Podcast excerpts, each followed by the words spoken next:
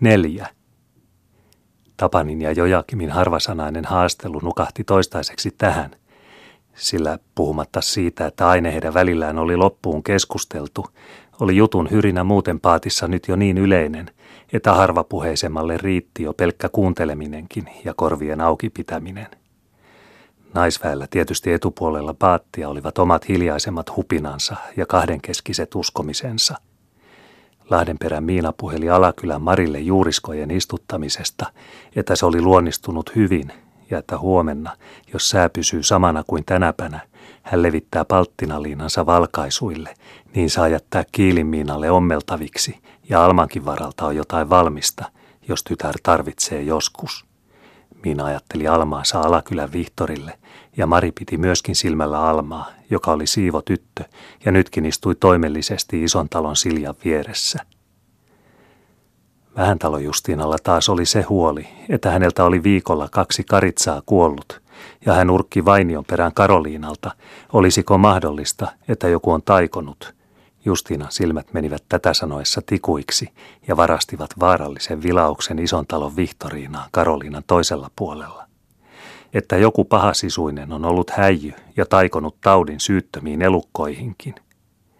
Kuinka Siljankin laita todella mahtaa olla, lisäsi hän vielä ohuita huuliansa Karolinan korvaan lähentäen, purevan kysymyksen, kun oli huomannut Siljankin kalpeat ja kavenneet kasvot Vihtorinan toisella puolella. Karoliina oli jo varhemmin kerjennyt supattamaan kirkkomatkaiset epäilyksensä Siljasta Justiinalle. Almakin, Lahdenperän siivo Alma, oli tällä matkalla joutunut omiin ajatuksiinsa Siljasta. Jo tielläkin oli hänellekin jotain kuiskutettu. Herrasmanta hänelle oli puhunut. Sanonut ohi mennessä vain, että otappas vaaria vähän Siljasta, koska niin paljon olette yhdessä juosseet. Ja nyt kun he istuivat vieretysten, oli hän todella alkanut tarkata sivullensa Siljaa silloin kun sopi ja katseen vältti. Yhdessä he todellakin olivat viime aikoina juosseet, viime suvena etenkin ja vielä talvellakin. Alakylän Vihtori ja Pukkilan Werner, kun olivat ystävykset keskenänsä ja paljon yhdessä, ja hänkin sen vuoksi joutunut enemmän Siljan seuraan. Salaisiakin oli joskus puhuttu yhdessä. Tosi oli todella, mitä herrasmanta oli sanonut. Siljan iho oli kasvoilta todella merkillisillä läikillä, ja mitäs hän sävähti ja veti itsensä ikään kuin kokoon, kun huomasi, että joskus katseli häntä. Alma oli siisti tyttö, ja jos hän peilasikin kotoa lähtiessä ja somisti itseänsä, niin oli hän tyttö kuin tyttö, ja puheet vakavat hänen ja Vihtorin välillä, ja kotoakin sallitut. Ja niinpä kylmäsikin häntä tällä haavaa Siljan läheisyys, ja hän veti itsensä hieman sen kokoonkin, etteivät hihat, vaikka oli ahdastakin, sattuneet olkavarsistansa yhteen. Ei Wernerkään näy olevan paatissa – ja pukkilaväki kuuluukin kaikki tänä pyhänä menneen vieraisille isopitäjän Urkolaan, sanoi hän viattomasti vierilleen Siljalle, mutta katsahti samalla tarkasti häntä kasvoihin. Kyllä Raukka sittenkin on joku kerta ollut varomaton ja katuu nyt, kun se on myöhäistä, päätteli hän, kun näki vavahduksen Siljan kasvoilla ja värivaihdot otsalla ja poskilla, ensin harmaan kalpeiksi ja sitten sävähtävän punaisiksi – Koko ihminen tuossa niin kuin satutettu haava, ajatteli hän ja pelästyi, että parka tuossa paikassa ratkee täyteen parkuun ja saa hävetä vieressäkin, mutta veti itsensä paremminkin vielä kokoon ja erilleen ihmisestä. Tietysti tuli surku, koska oli ollut ystäväkin ja Siljan selvästi oli käynyt hullusti, mutta olisi hoitanut itsensä ja ottanut varmat lupaukset ennen kuin uskoi. Se sentään oli onni, että Silja näkyi kestävän, eikä pirahtanut itkuihin koko paattiväen nähden. Tuli vain uuden kerran kasvoiltaan kalpeaksi kuin palttina ja jäi sen jälkeen istumaan omiin varoihinsa, ikään kuin ei hänellä olisi missään käsin paikkaa, jonne vajota. Kieltämättä oli Alman tällä haavaa paha olla, sillä oli hänelläkin sydän, ja olisi hän saanut olla sanomatta sanaansa Siljalle, mutta kuka kaikkea ajatteli ennen kuin teki, ja sitä paitsi – oma Siljan syy, miksi oli järjestänyt asiansa noin, että ystävätkin ja tuttavat saivat kavahtaa ihmisten tähden. Alma istuikin nyt aivan erillään Siljasta, niin että vaatteen hipakaan puvussa ei enää kajonnut toiseen, vaikka vierekkäin istuttiin ja ahdasta oli, ja viime suvena oli käsikädessä juostu lennetty tansseihin ja Keinumäelle. Puhetta oli ja salaisuutta vaimoväen puolella paattia, toimellista haasteen hurinaa, missä emäntä nykki muorille ja muori emännälle, turhan huisketta korvan juureen, missä lehakko supisi lehakolle, mitä eivät muut saaneet kuulla, viisasta suinaa, missä Agaata Elidan kanssa jupisi elämän takaisista menneistä ja niistä ihmisistä, jotka eivät enää istuneet paatissa ja eläneet joukossa. Ymmärtäväistä surinaa, missä kiilimmiina laitapartaalta selitti taitaviansa niisinpanemisista Vihtoriinalle piitalla ja ison talon Vihtoriina otti oppia.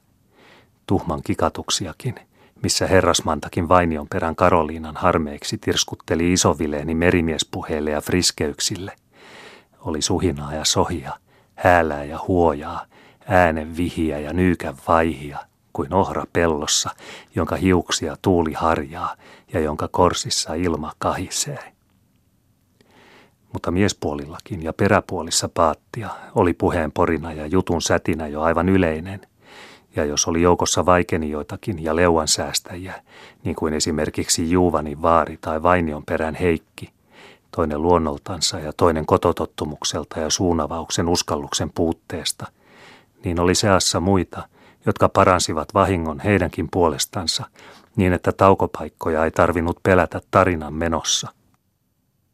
Jos naispuolilla jutunhumina ja muu oleminen muistutti kuin ohrapellon eloa ja häälyä, joka alinomaa on liikkeessä ja huojussa, mutta aina sentään säilyy vississä tuudissa ja tahdin nuojussa – niin meno ja puheenpito täällä miespuolilla muistutti pikemminkin jotain muuta, esimerkiksi papupadan säveätä porinaa takalla, kun kieha puhkii sammuakseen ja sammuu puhkiakseen samanaikaisesti kaikilla padan laidoilla, niin kuin keskipinnan popsahtavilla puhinoillakin, tai yhtä hyvin esimerkiksi tyvenilman tasasadetta vesillä, kun pisaraa ropsii ja putoo, minkä taivas kaataa ja uninen ilma mahtuu – ja kelloa ja karpaloa räiskyy pinnoilla, minkä meri laakaa levittää ja sen lakanat märkää imevät. Tasaista siis, mutta tauon väliä vailla oli se partava haaste, joka nyt vakaisiltaan tai vilkkaamaksi viriten hyrisi kihlakunnan peräpiittapäissä niin pitkälle kuin miessoutajia istui – Lahdenperä kyseli toimellisesti ja lautamiehen tahdilla merikuulumisia toistalon kapteenilta, oliko Gibraltar pahasti kiusannut kotomatkalla, kun Välimeren puolelta tultiin. Hän oli nuorempana itse kerran ollut Westerbyn Erikssonin prikissä meripoikana hullissa ja tiesi vastukset merillä ja oli paikkojen hamuilla maailmassa.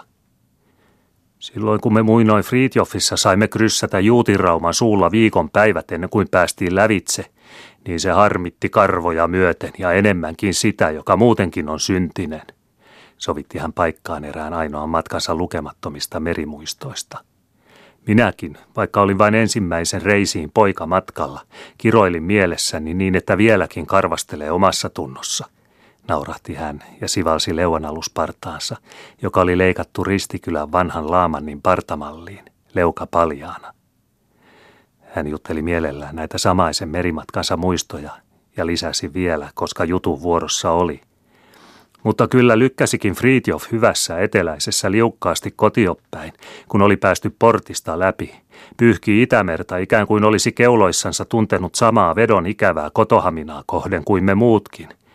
Se tapahtui matkaa ennen kuin Fritjof sitten meni hukkaan Skagenin niemissä, selitti hän vielä. Nyt kun Pukkilan väkikin oli poissa kihlakunnasta ja Kankareen kapteeni merimatkoilla, ei isosempaa väkeä ollutkaan paatissa muuta kuin mitä toistalon olivat ja tavallansa Lahdenperä itse, tavallisia isäntiä vain, niin kuin Vähä ja Isotalo, sekä muuta läänin kansaa.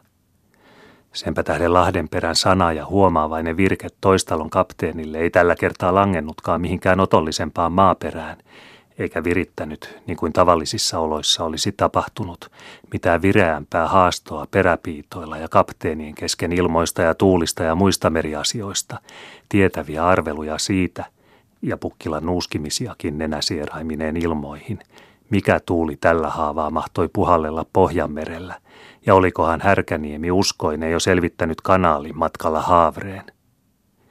Ei, ei mitään tällaista jutunpitoa nyt syntynyt – eikä mitään ajatuksen vaihtoa semmoisistakaan asioista, kun esimerkiksi Olivatko kivihiilirahdit nousseet vai laskeneet, vai oliko 83 pesetä rahti lautastandardilta Jevlestä Tarragonaan liikaa alhainen, vai kannattiko se? Tai vänkää siitä, oliko viisaampi päättää paluurahti Ivitsasta vai lastata suolavasta kadiksista – Maheriaankin Tunisissa on hyvä rahti tarjolla Luleosta, mutta siellä on losattava lasti Silkan avomeren partaalla, ja yksi kaksaa välimeri sen päänet sylkee koko kuuton ja Bertan lasteineen päivineen sata syltää ylös Afrikan sannalle, ja siellä sitten saa laskea rahtejansa kuiville. Sellaisia olisi saattanut kuunnella ja ihmetellä ulkomaan paikkojen nimiä, jos olisivat olleet kotomaissa ja koolla kaikki – sekä ajatella, että maailmassa oli tilaa sentään vähän paljon, jos hiukankin läksi kotoluotoja kauemmaksi. Ja mitä kaikenlaista piti tietääkään, ikään kuin koko maailma olisi tarittimella ja sormen pitelemillä ja ulkomaan satamat ikään kuin takaniittuja kotomaissa. Toistalon kapteeni istui yksin paatissa. Hän vastasi vain lyhyt kantaa Lahden perälle, että kiusasihan Gibraltarissa, kun sekä tuuli että virta oli vastaan – mutta että Atlannilla veljekset otti silmän kuin syöstävä ja oltiin kuin tuossa paikassa kanaalin suilla. Täällä näkyvät toukoilmat olleen hyviä, koska laihot näyttävät niin kauniilta. Suvikin niin edistynyt, että jokos juhannuksen jälkeen pian on katseltava viikatteita. Ohjasikin hän juttua tasaväkisemmille aloille, mutta kysäsi kuitenkin samassa Henrikssonilta, joka oli ainoa meriasioita ymmärtävä mies lähipiitoilla – onko tänä keväänä ollut paljon pitkän matkan luotsauksia Pohjanlahdella. Henriksson kun oli satamissa tunnettu semmoisena miehenä, joka tunsi vedet Pohjanlahdessa tornion periltä paraisten porteille ja uuttöön kurkuille saakka, kuin kymmenen sormen kynttänsä. No pari minä olen luotsannut uudesta kaupungista ulos ja yhden Turusta Itämerelle, ja Kaskisista myöskin kirjoittivat niin, että vein Korsmanin parkin Turkuun korjattavaksi. Ouluunkin on tilattu tulevan viikon lopuksi. Longforsin priki Raumalta on siellä lastaamassa ja epäilevät merenkurkussa kruunun luotseja, selitti Henriksson, joka oli hiljainen mies, ellei häntä puhuteltu, mutta puhuteltuna taas hyvinkin jutun siimassa. Se Korsmanin parkki, kyllä se oli surullinen parseli, naurahteli hän nytkin. Oli tehnyt Brasilian matkan ilman kuparia kupeissansa, ja matoakos oli syönyt pohjalautoihin, niin että herrat Turun varvisliipissä siunasivat ja ihmettelivät, kun naputtelivat ja tarkastelivat pohjaa, pudistelivat päitään ja ihmettelivät. Juustoakos tämä on vai puista honkalankkua, sanoivat.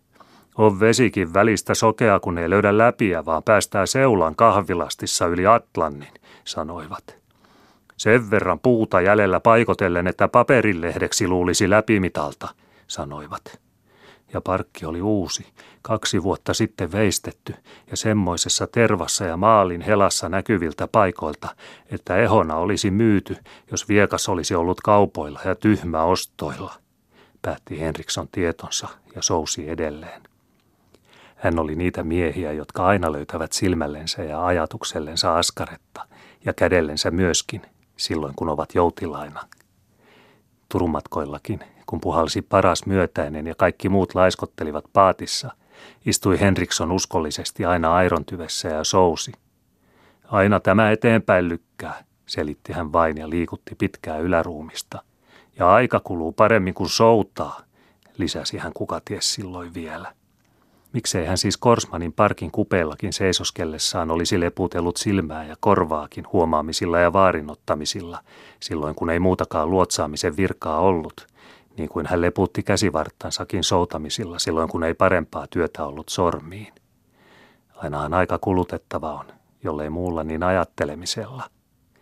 Nytkin hän lisäsi Airon tyvestä ja ihmetteli Korsmanin puolesta – Kahvinsa komersrooti sai kastumattomana kaskisiin, mutta mitä mahtoi äijä ajatella päässään, kun seisoi vieressä, ja insinöörit puhelivat ruotsia ja pitelivät laivan pohjaa, ja sanoivat, että järki on sillä miehellä ollut madon syömä jo alusta alkaen, joka on lähettänyt aluksen, ja hyvän aluksen, noin lapsellisesti varustettuna Brasilian vesille. Muuhun hyrinään tämä Henrikssonin mielevä haasto sentään hukkui – sillä vieressä olivat Härmälän Herman ja Heisala Naatu jo täydessä vängässä pitäjän kanttorin nimestä, ja vastapäätä pauhasi Hakamäen suutari niistä iänikuisista susista, jotka hän talvella luuli nähneensä, ja joiden historian nyt sai vastuutena miehenä ja vieraspaikkalaisena kuulla Lieranna Lysteliin, sen jälkeen kuin koko oma kulmakunta jo kymmenet kerrat oli sillä jutulla syötetty. No se on vissi kuin lestipuu, kymmenen syltää ja kolme tuumaa siitä kun minä kävelin. Vihtoi kolme petoa tanhuan suussa häntäänsä ja yksi haukotteli kitoinen niin, että hampaat kiiluivat punaisissa ikenissä, vaikka oli pilkko pimeätä. Minä mittasin jäljetkin lumessa seuraavana päivänä ja hyvään korttelin oli jokaisen tassun kuoppa leveä. Voi laupias, kuinka minä olin nopea kääntymään. Minä olin juuri lauantai-ehtoota palaamassa kotiot toistalosta suutarin työstä. Olin sauna lämminkin vielä, kun kohta katavaisten tanhuan suussa perot olivat edessä. Keskimmäinen oli uros, sillä oli vihreät silmät, ja toistalon tuvan akkuna valot punoittivat vilkkuivat niissä. Se oli suurin. Molemmat muut olivat naaraita ja toinen niistä haukotteli. Minä pötkin, ymmärrät sen. Paljaat kädet minulla vain olivat, enkä seivästä huomannut aidasta siepata. Ja vaikka minä ennen poikasena tyrväässä, Byyman oli tyrväästä joskus muuttanut suutarin töihin Turkuun ja joutunut sieltä naimisen kautta kotovävyksi Hakamäkeen. Poikasena tyrväässä olin kyörännyt kototorpan takana susia kuin lampaita, niin minä juoksin, juoksin enemmän kuin pääsin ja palasin taloon.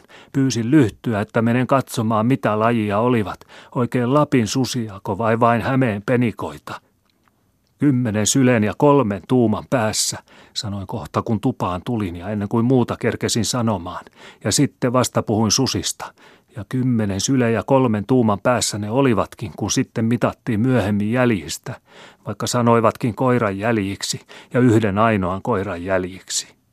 Katsomaan sitten mentiinkin. Vouti haki kirveen kammasta ja rengit myöskin, ja minä sain lyhdyn. Mutta mitä sudet meitä olisivat jääneet odottelemaan, kun kirveitten kanssa tultiin? Tyrvässä olisi kohta käyty kimppuun vaikka paljain kynsin ja opetettu hurttahännille. Niin minäkin olisin tehnyt, jos olisi ollut lyhty kohta kädessä niin, että olisin nähnyt. Mutta kun minä nyt tulin paikalle lyhtyineni, niin ei nähty enää mitään. Miehet kirveenensä vain seisoivat tanhuassa tyhminä ja katselivat ympärilleen. Pyymanilla itsellään on tainnut olla häntä heilumassa takana, mutta jäniksen häntä, jos jäniksellä sen verran tynkää on, että sen heilumiset huomaa, sanoivat ikään kuin en minä susia olisi tuntenut, joka olen tyrväästä kotoisin. Kapteenskakin sanoi, kun palasimme, että minä sain olla yötä talossa. Ei suinkaan Byyman nyt susien suuhun sentään lähde ihmisistä, sanoi, ja uskoi siis. Kymmenen syle ja kolmen tuuman päässä ne olivat, ja pimeätä niin kuin säkissä, niin ettei nähnyt viittä askelta eteensä, vakuutti Byyman, joka oli tarkkaa aina mitoilta, vaikkei aina asioilta. Eikö se nyt kuitenkin ollut kolmea tuumaa vaille, eikä kolmea tuumaa yli kymmenen sylen, yritti Brynolf hammastella lähimmän väkipiitan ylitse, ja kun tytöt, Fiinu ja Hiltu, tirskahtivat kauempana valtonauruun Brynolfin sanoille, täytyi Evertinkin yritellä parannella sutkausta. Sudet saattoivat olla sillä paikalla, mutta mistäs Byyman oman paikkansa tiesi tuumalleen, kun oli itse säkissä ja pimeässä, sanoi hänkin ja oli avosuinen. Lysteliin oli ominen vakavinen merimiesnaamoineen – Hänkin oli nimittäin toistalon kapteenin mukana käymässä kotomaissa, kuunnellut hänelle tarittua juttua, ja virkahti hänkin, että vahinko kun ei Byymanilla ollut lyhtyä jo kohta alussa mukana, niin olisi saanut pystyttää tikun pystyyn haukottelevan suden hammasten väliin ja mitata siitä matkan itseensä, niin ei olisi nyt riitaa tuumaluvusta. Byman oli vieraspaikkakuntalainen ja vasta täysmiehenä muuttanut pitäjään, eikä sen vuoksi osannut oikeata pilavalehtelun nuottia ja sitä keveätä silmälaudan vilkutusta ja ummistamista, joka auttaa perättömänkin jutun semmoiseksi, ettei kuulu paksulta ja että sitä viitsii kuunnella, vaikka sen tietää aluttomaksikin. Onhan valhe huviksi aina suvaittua – ja kuinka olisi esimerkiksi Heisalla vastapäisellä piitalla osannut jutella samanmukaisia sillä suolalla, että kenenkään ei olisi tarvinnut uskoa jutusta hiventäkään enempää kuin itse omalla vastuullaan uskoa siihen lainasi. Byymä valehteli liika vakavasti ja täys todelta ja sillä naamalla, että pää poikki siltä, joka ei usko, ja sen vuoksi hänelle naurettiin ja irvisteltiin. Heisalla sanoikin, sanavänkäsä lomaan Hermanin kanssa, Bymanille, että olisit laskenut hammasluvunkin ikenissä, niin uskoisin kaiken. Vakavampaa Bymanille oli kuitenkin, että Juvanin vaari oli alkanut kohdistaa huomiotansa häneen. Oli kurottanut niskapuoltansa niin, että sopi omalta piitalta yli väen nähdä Bymanniin, sekä näytti odottelevan vain sitä, koska tämä oli saanut juttunsa loppuun ja velhominen sen johdosta oli lakannut. Meidän Miko, isäntä, minun poikani, sanoi, että sinä jo talvella kynttilämessuksi olit luvannut meille suutarin töihin – Tulevana maanantaina niin varmasti kuin piki on mustaa, olit vannonut, kärähti vaari ja katsoi Bymanin siten, että suutarin oli vastattava, oliko hän sitten ollut mestarimiehenä Turun verstoissa joskus niin kuin kehui vai ei. Kynttilä messuilta on juhannuksiin kulunut kaunis vuoden neljännys ja suutaria meillä ei ole näkynyt, sanoi vaari vielä paremmaksi selvyydeksi. Vissisti minä sanani pidän ja aina, ehätti Byyman puolustamaan itseään. Olisin tullut kynttiläpäivän jälkimaanantaina niin varmasti kuin kynttiläpäivä on almanakkaan merkitty, mutta sattui esteitä. Pyrytti huomeltaina niin pahasti, etten saanut lestikuormaani edes ja kelkkaa kulkemaan, ja tiistaina minä en ollut luvannutkaan tulla. Mitäs sitten sattui seuraavana maanantaina, en muistakaan, mutta siitähän maanantaista ei ollut alun perin puhettakaan, ja minä arvelin, että maanantai kuin maanantai, ja minä voin tulla Juuvanille kolmantenakin maanantaina.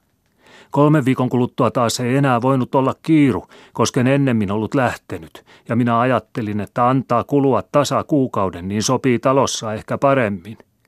Mutta silloin taas ei tasakuukaudelta ollut maanantaipäivä, ja maanantaiksihan minä olin luvannut, ja minä pidän lupaukseni aina. Hakivat toisetkin töihin, ja muuta estettä tuli, eikä koskaan sopinut maanantaisin.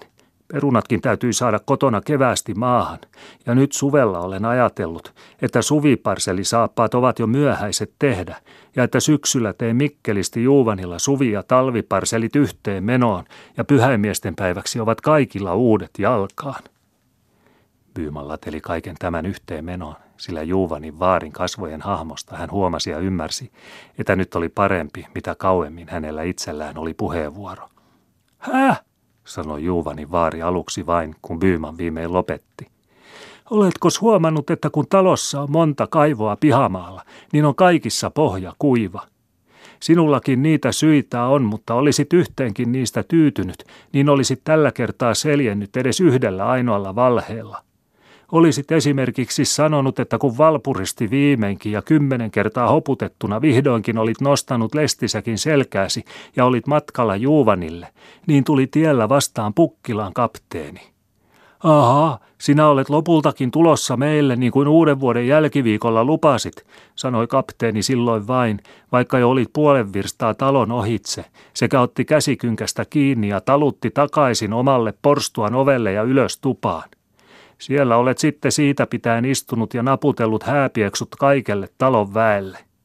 Tämän olisit sanonut, niin olisit ihmeeksesi kerran puhunut tottakin, ja suusi ja syntikuormasi säästynyt tälläkin erällä seitsemältä valheelta, jos niiden luvusta laskua piti. Vaari vaikeni ja kääntyi takaisin soutamaan.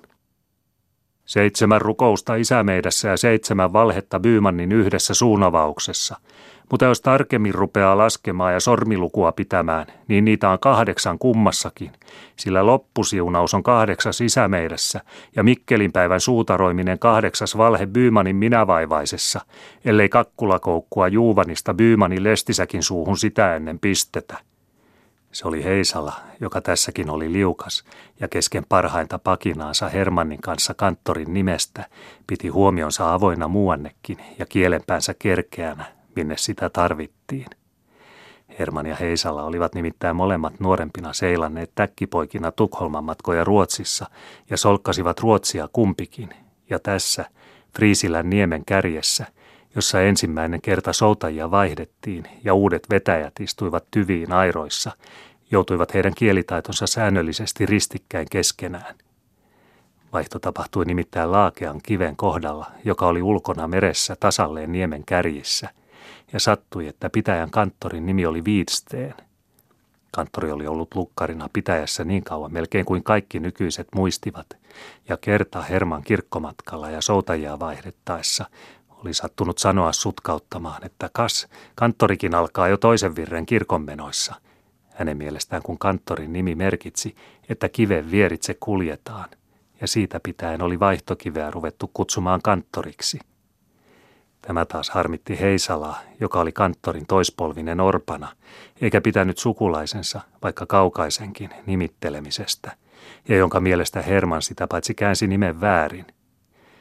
Nytkin siis, kun taas oli vaihto, ja Herman jätti Airon tyven Heisalan haltuun, eikä sitä tehdessään malttanut olla sanomatta vanhaansa, että jaha, kanttoriakin siis on noikattava taas kun sivutse mennään, sekä nyökäytti niskaansa, ikään kuin eläviltään olisi menty kanttorin ohitse niemen poskessa, niin kivahti Heisalassa harmi. Itse nököttelisit kivenä niemennokassa, niin saisi soutaa ohitsesi eikä tarvitsisi aina kuulla puheitasi, sanoi hän aluksi sukulaisensa puolesta – olisi kivi edes valkoinen ja lokkien istuma, niin ymmärtäisin minäkin sen kanttoriksi ja kutsuisin viitsteeniksi. Mutta se onkin ruskea, pakiruskea, niin kuin muitten likaama eikä lintujen. Ja millä sinä sen valkoiseksi peset?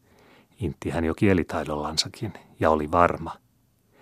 Kina kehittyi tästä, mutta jäi joka vuosi ratkaisemattomaksi, sillä molemmat olivat tietäviä eikä kumpikaan antanut myöten. Mitä sanoivat muijatkin Tukholmassa, kun ostivat kaloja ja nosti heille hauen sumpusta ja se oli kuollut matkalla.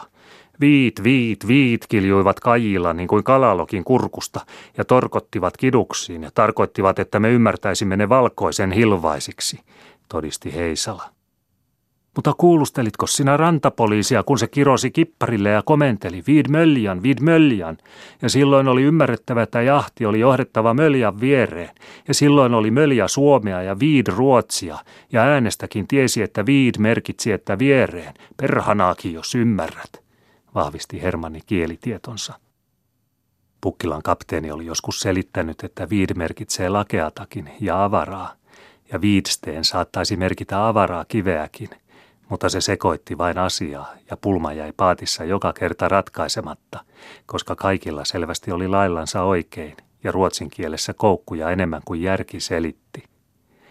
Heisalla kyllä koki puolustaa käsitystänsä silläkin, että seksmiilarillakin oli vartkupu ja viitkupu, vaikka nimet olivat joutuneet sekaisin ja vartkupu oli valkoinen, semmoisiksi kuin merikalliot oli luodossa virutellut, ja viitkupu taas musta – sen kuin kasvoi sammaleen karvaa ja katajan kräkiä niskoillansa, niillä paikoilla, jonne ei meri syksyisinkään ulottunut kielinensä ja nuollut. Mutta unohti itsekin asian, kun oli samassa Byymanille ja Juuvanin vaarille opetettava rukousten luku isämeidässä. Heisala oli nimittäin semmoinen mies, jonka järki liikkui sillä tapaa, että hän aina kohta äkkäsi asiaan harhat, vaikka asia muuten sai olla mitä hyvänsä hänen puolestansa – Taloltansakin hän oli hävinnyt, koska talo on multamaata eikä elohopeata, eikä siis käänny vaolle sitä mukaan kuin ajatus kiiri ja kerkiää, vaan ainoastaan sitä myöhää ja sitä verkkaa, minkä saapas savea talla auran jäljissä. Ja semmoinen taas oli ehdottomasti liika hidasta menoa ja astumista sille, jolla olivat näkiminä otsan alla Heisalan silmäakkunat ja oravana päässä Heisalan järki, nopea loikkaamisessa, mutta nopea jättämisessäkin. Heisala hän siis enää vain olikin, vaikka olikin ollut pöylin periä ja isäntä, nimikin vain siepattu ja otettu, ihmisten kiusaksi liukkaasti omistettu, kun olivat alkaneet pilkoillaan nimitellä Heisalaksi, vaikka olikin oman paikan nimi Rajala, töllimökki, joka oli perintötalosta jäänyt omaksi, kun muu meni. Heisala, Heisala oli puhellut ja kehunut, kun kävi paraisilla ja osti kalkkia tuvanmuuria varten tölliinsä. Heisala, Heisala oli puhellut ja pauhannut. Semmoinen paikka, ettei pellon savi kaikkea ruistansa mahdu, vaan ojanpohjatkin vielä kasvavat oljen seinää, oli ylistänyt ja hieronut kämmen pohjaa. Vehnästä ja voita, kun pöyli oli pelkkää leivän hometta. Sen paikan minä ostan vielä, oli kehunut taloton ja pennitön mies.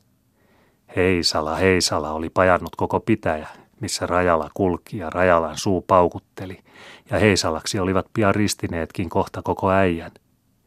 Mutta mitäs liukas mies, kun pässi päkkää, niin ottaa sarveen kiinni ja elukka luulee, että sitä talutetaan ja kävelee kesysti. Ja kun pahat kielet pistelevät, niin lykkää kätensä eteen ja turpaa likelle, ja kielen liva onkin pehmeätä kämmenpäällykseen. Heisala juoksi pappilassa, ja rajalla oli kirjoissa Heisala – ja se mikä on kirjoissa, se ei enää ole kielissä.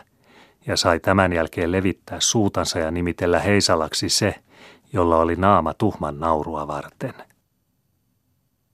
Seitsemän rukousta ja kahdeksan selitystä, niin kuin Byymanin syitä ja Byymanin valheita, vilisteli Heisalan kieli jo uusissa asioissa, ja Viitsteenin nimi sai hänen puolestaan taas täksimatkaksi jäädä mustaksi tai valkoiseksi, vaikkapa kirjavaksikin, jos se oli parempi. Toisen polven pikkuserkkujakin vain oli koko kanttori, ja mitäs hänen nimestään – Seitsemän rukousta, pauhasi hän ja kerskui hän jo koko kielensä menolla Vainion perään Heikille, joka soutajain vaihdon jälkeen oli hakenut tilavampaa paikkaa ja tullut istumaan peräairoa vastapäätä olevalle välipiitalle, ja siis nyt istui Heisalan edessä. Sitä minä kysyin isopitäjän pastoriltakin, kun mennä viikolla sousin hänet pitäjän puolelle ja koettelin hänen järkeänsä, juoksiko se vai oliko kokkareilla. Montakos rukousta isämeidessä on pastori, kysyin ja olin lape ja hurskas. Seitsemän tietenkin vastasi pastori ja oli höyli ja opettavainen, koska oli laiskana ja istui paatin perässä, kun minä sousin. Mutta Luterus laskee niitä katkismuksessa kahdeksan, koska on kirjoittanut kahdeksan selitystä ja kysyy, mitä se on. Vastaus, sanoin. Pastori tuli punaisen puhuvaksi otsalta, mutta laski sorminystyröitänsä ja sanoi, että minä sekoitan rukoukset samaan menoon kuin yhteenvedonkin, ja että numerotkin lasketaan siten, että yksitellen ensin yksi, kaksi, kolme ja viimeiseksi koko palkka yhteensä. Tätä hän ei enää opettanut, vaan sanoi vain, ja nitisti huulensa sen jälkeen yhteen sillä tapaa, ikään kuin ei matkalla enää puhuttaisi enempää. Punttisten rantaan on kuitenkin pitkä matka soutaa, ja minä kyselin vielä, koska kerta olin papin kanssa puheissa ja oli raamattuakin lukenut, ja kielikin tarvitsi liikkumista. Kuinkas on sellaita kysyn, kun Mooses yhdessä paikassa sanoo, että Mahujael siitti Metusalemin, ja Metusalem Lamekin, ja Mahujaelin vaarin vaarin vaarina oli Kain. Mutta seuraavassa luvussa, kun kääntää plarin ja lukee, taas sanoo samasta Metusalemista, joka siitti Lamekin – että hänellä oli esivaarina Seet, joka oli Aadamin poika niin kuin Kainkin.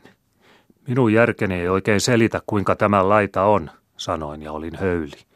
Kun minä selitän vyyhtiä ja saan langan päästä ja aatamista alun, niin sama langan rihma minulla juoksee sormissa koko matkan niin kauan, että kerää on keritty ja Noak hyppysissä. Minun menee pääni joka kerta viiroon, kun minä ajattelen Lamekkia, että hänellä on kaksi isäsarjaa, jotka Aatamissa kyllä ovat yhdessä, mutta välillä menevät eri säikeisiin. Olikos vanhassa testamentissa ennen vedenpaisumusta kaksisäikeisiä sukuja, niin kuin siimassa joskus on huonosti kierrettyjä paikkoja, joissa lankalommottaa kahtena säikeenä? Vai laskettiinko vanhan testamentin aikana isähaaroja useampia taaksepäin, niin kuin nyt uuden testamentin aikana poikahaaroja eteenpäin? Sanovathan, että Amerikassakin ihmiset kävelevät pääpäistikkaa alaskäsin, kun me kävelemme pystyssä. Kysyin, ja olin koko ajan hurskas ja läpyttämätön silmiltä. Pastori Paatin perältä, jossa istui jouten, kun minä sousin, vaikka oli nuorempi, katsoi tutkivasti minuun, ikään kuin minun mieleni munaskuitten perille päästäkseen, mutta oli ololtaan ikään kuin kissanpoika, jolle on kupposen pohjalle kaadettu kiehuva maidontilkka tavallisen miedon lypsyriaskan sijasta, ja joka ei tiedä lykkääkö viiksensä kuumaan vaiko ei. Papin tutkinto hänellä kuitenkin oli, ja puhua hänen piti, Katsos, sitä on paljon salaista kirjassa, ja mikä järjelle ja saivartelulle on hämärää hebreaa, saattaa uskolle ja opille olla selvää kreikkaa. Tämäkin paikka saattaa olla vasiten asetettu juuri raamatun alkuun ikään kuin hämähäkin verkoksi ymmärrykselle, jotta ajatus tulisi vangituksi jo kohta alussa ja kärpänen potkisi voimansa tyhjiin ennen kuin enempää syntiä pääsee tekemään. Oikeastaan poika, vaikka vielä nuori olikin ja melkein viiksetön vielä partapaikoiltaan, selvitti asiansa hyvin. Ja minun tuli mieleeni, että jopa poikanen osaa peitellä raamatun saumapaikkoja, niin kuin meidän oma rovastimme korvallisiltaan ja taitavalla jakauksen kampaamisella päälakensa kaljut. Vaikka kyllä nauroinkin mielessäni ja ajattelin, että aidanrausta hän nyt meni eikä aidan ylitse. Tultiinkin samassa punttisten rantaa ja mantereen puolelle, ja minä juoksin kiireesti edeltä hakaniitun veräjälle. Pastori oli kävellyt jäljissä ja minä olin nopea sapuloimaan veräjällenkkiä auki, mutta livahdinkin veräjän lävitse yksin itse ja painoin lenkin paikalleen veräjän korvaan pastorin edessä. Pastori selitti minulle raamatun niin kuin minä tässä avaan pastorille veräjää. Pääsi itse lävitse, mutta minä jäin aidan taakse, sanoin ja nauroin. Pastorikin naurahti nyt jo, ja kamraatteina me erosimme, kun minä uudelleen avoin veräjän ja pastori painui metsään. Maksoi kaksinkertaisen souturahankin. Rovasti minä luulen, että siitä pojasta vielä tulee, jos elää saa. Heikki kuunteli vastapäätä vakana Heisalan lipeätä jutunpitoa sekä möykytti tupakkaa suussaan, koska nyt oli soutuvuorosta vapaa. Mutta vakaakin konkari lähtee joskus omaksikin ihmeekseen juoksun hölkälle.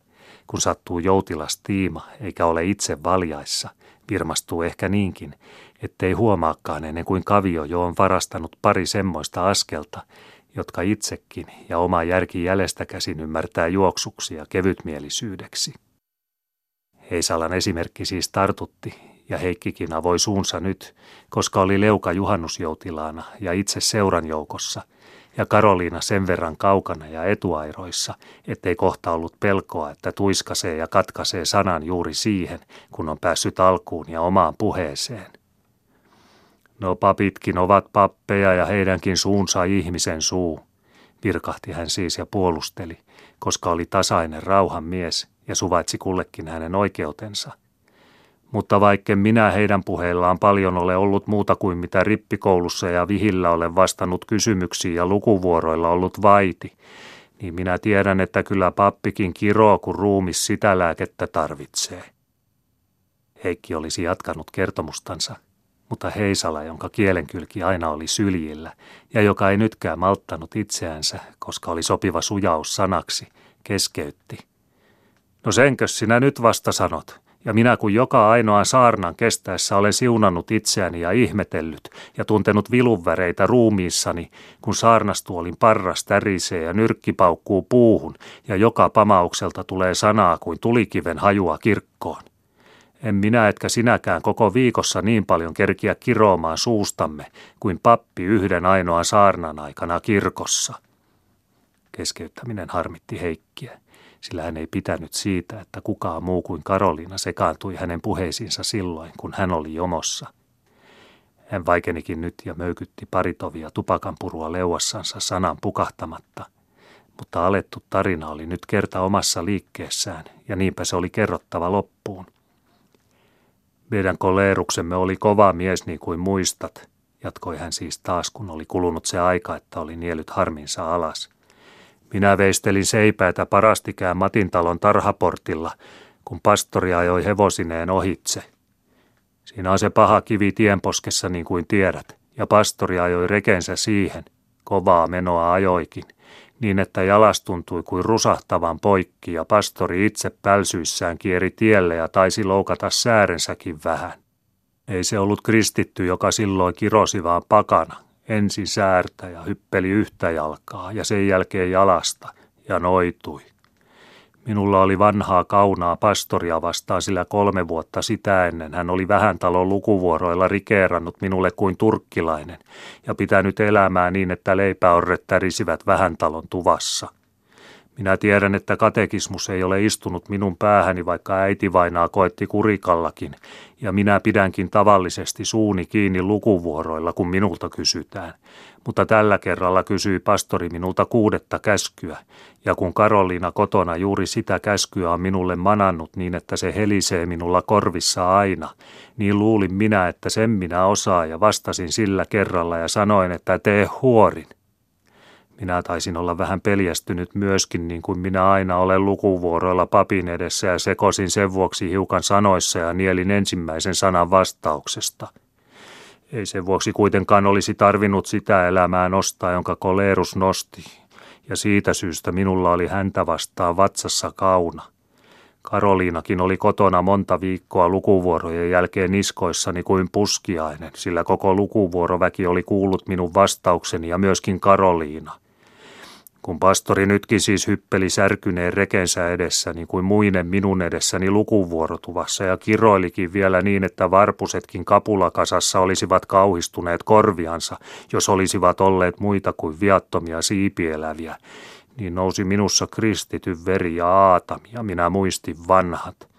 Minä laskinkin silloin kirveen kädestäni lappeelleen tukille ja sanoin, kun olin suoristanut selkäni, että sus siunatkoon, kun pappikin kiroo, sanoi. Voi makeata, kuinka maistoi munaskuissa, kun sai maksaa. Ja pappikin sai kuin tapin kurkkuunsa ja vaikeni paikalla. Muisti kai virkansa. Yhdessä me sitten syynäsimme jalakseen ja huomattiin, ettei siihen niin pahaa vikaa ollut tullutkaan.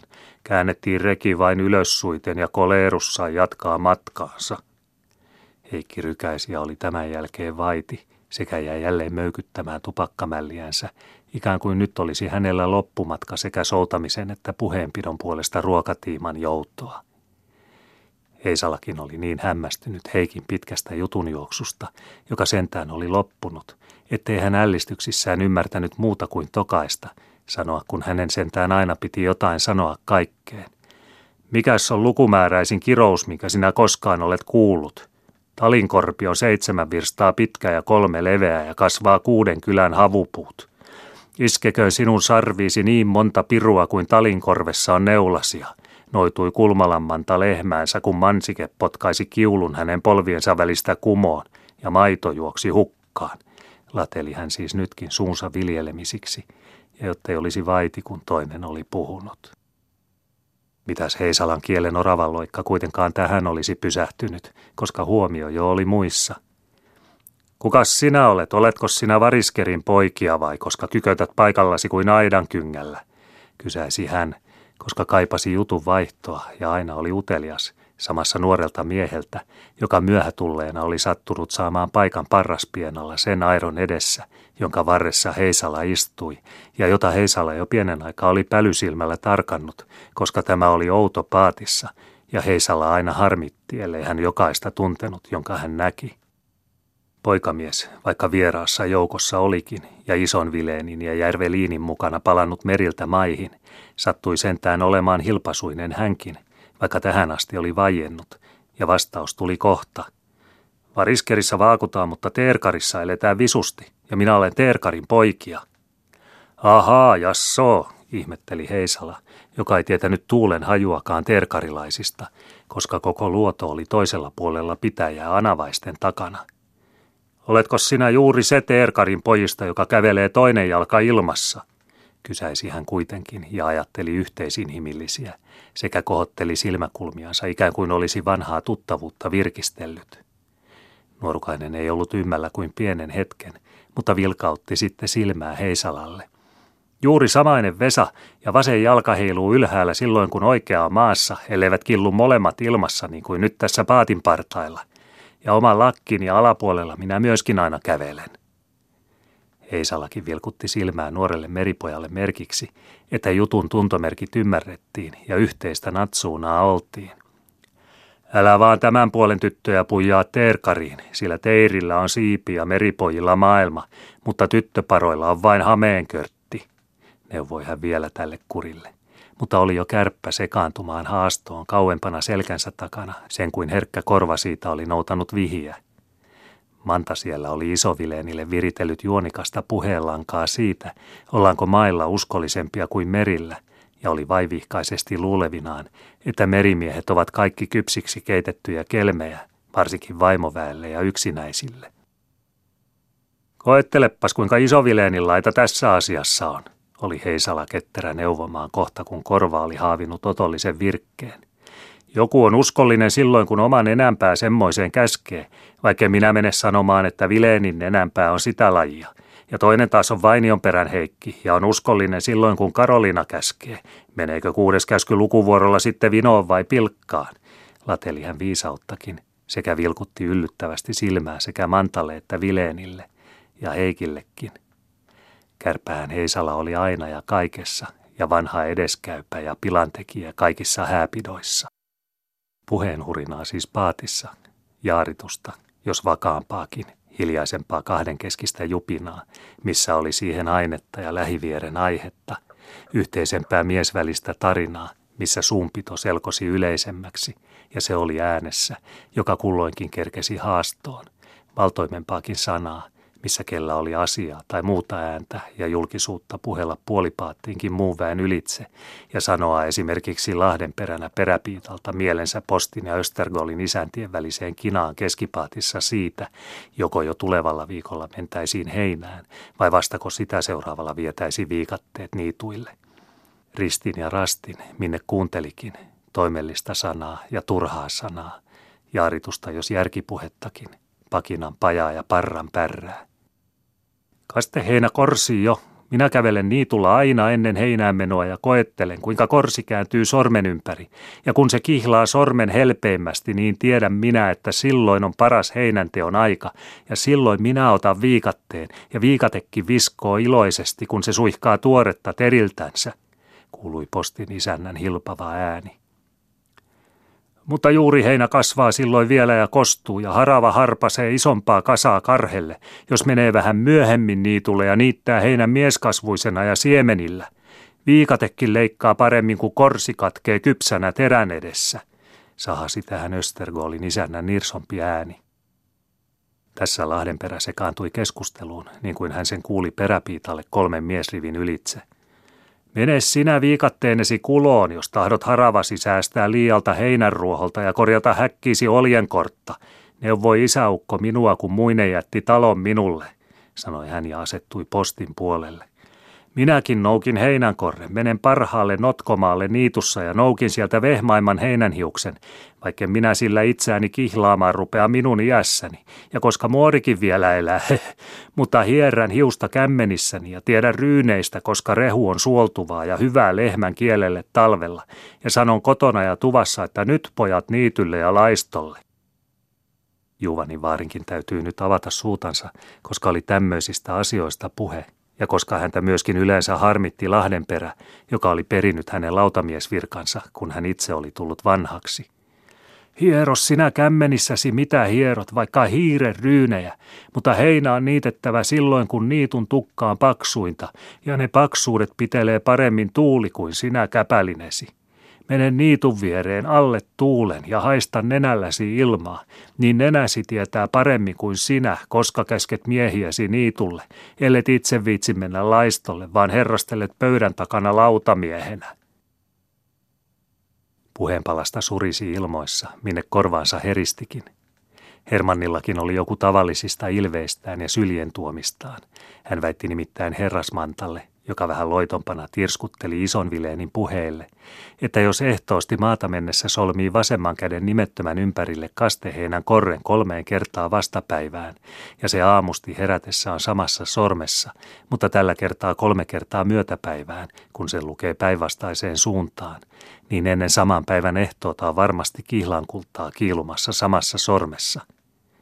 Sinun sopisi koettaa nyt, kun isovileenikin on maissa, neuvoi Hermanni. Minä olen itse huomannut asian todeksi, kun minä vielä olin nuori mies ja olin Tukholman matkalta kotona, ja minulla oli kihlasormus ostettuna ja liivin taskussa. Kuinkas me satuimmekaan kävelemään Juditan kanssa, meidän Juditan, joka silloin vielä oli nuori ja kuuli, ja tyttö myöskin – Kuinka satuimmekaan kahden kävelemään yhdessä ojaniitun vartta pyhäehtoosti juhannustansseista palatessa, ja minä pilallani noukin tienohesta heinän helpeen, ja koskei muutakaan sormennyplää ollut, alan kiertää sitä ja solmia kääriä kolmeen kiertoon saman nimettömän ympärille Juditalle, mukavaa työtä silloin ja siihen ikään, sillä sormi oli hyvin tottelevainen käsissäni, ja sitä paitsi aika hivelää elämänlankaa siihen aikaan vielä – mutta eikös perhanaa taika pätenyt silloinkin ja sormus minun liivintaskustani kiilellyt seuraavana päivänä Juditan sormessa.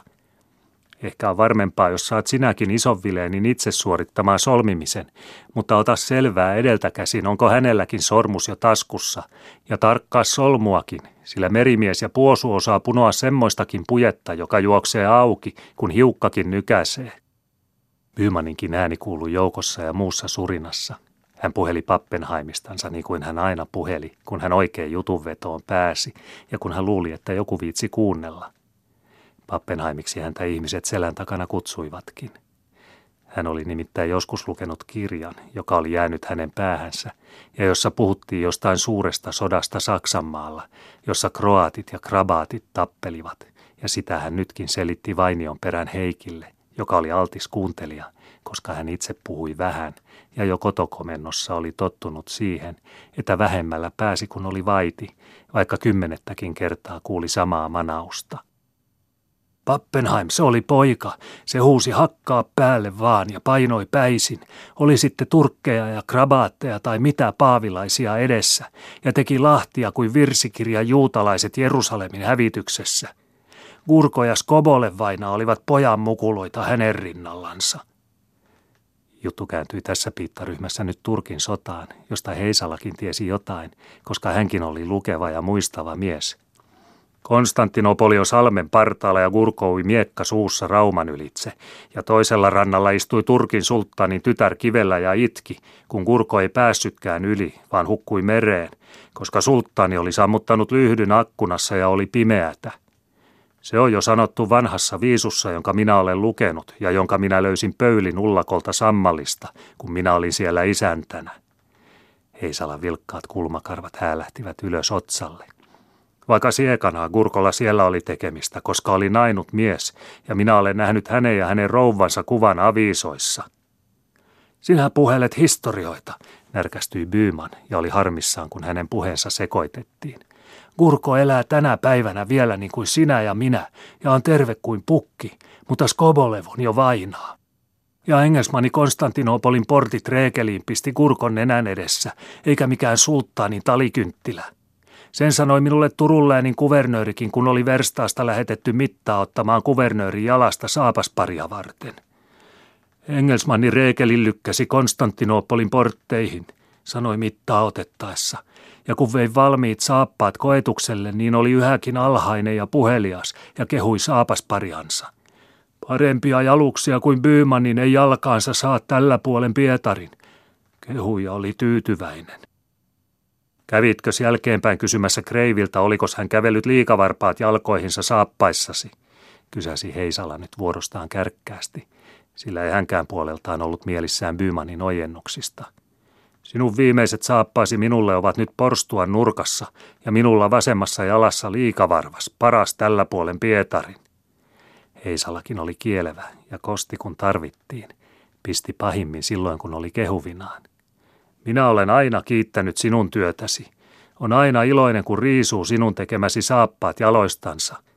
Aamen on saarnassakin paras palanen. Tarinaa riitti, kun tietoa pohdittiin ja pilaa pakistiin.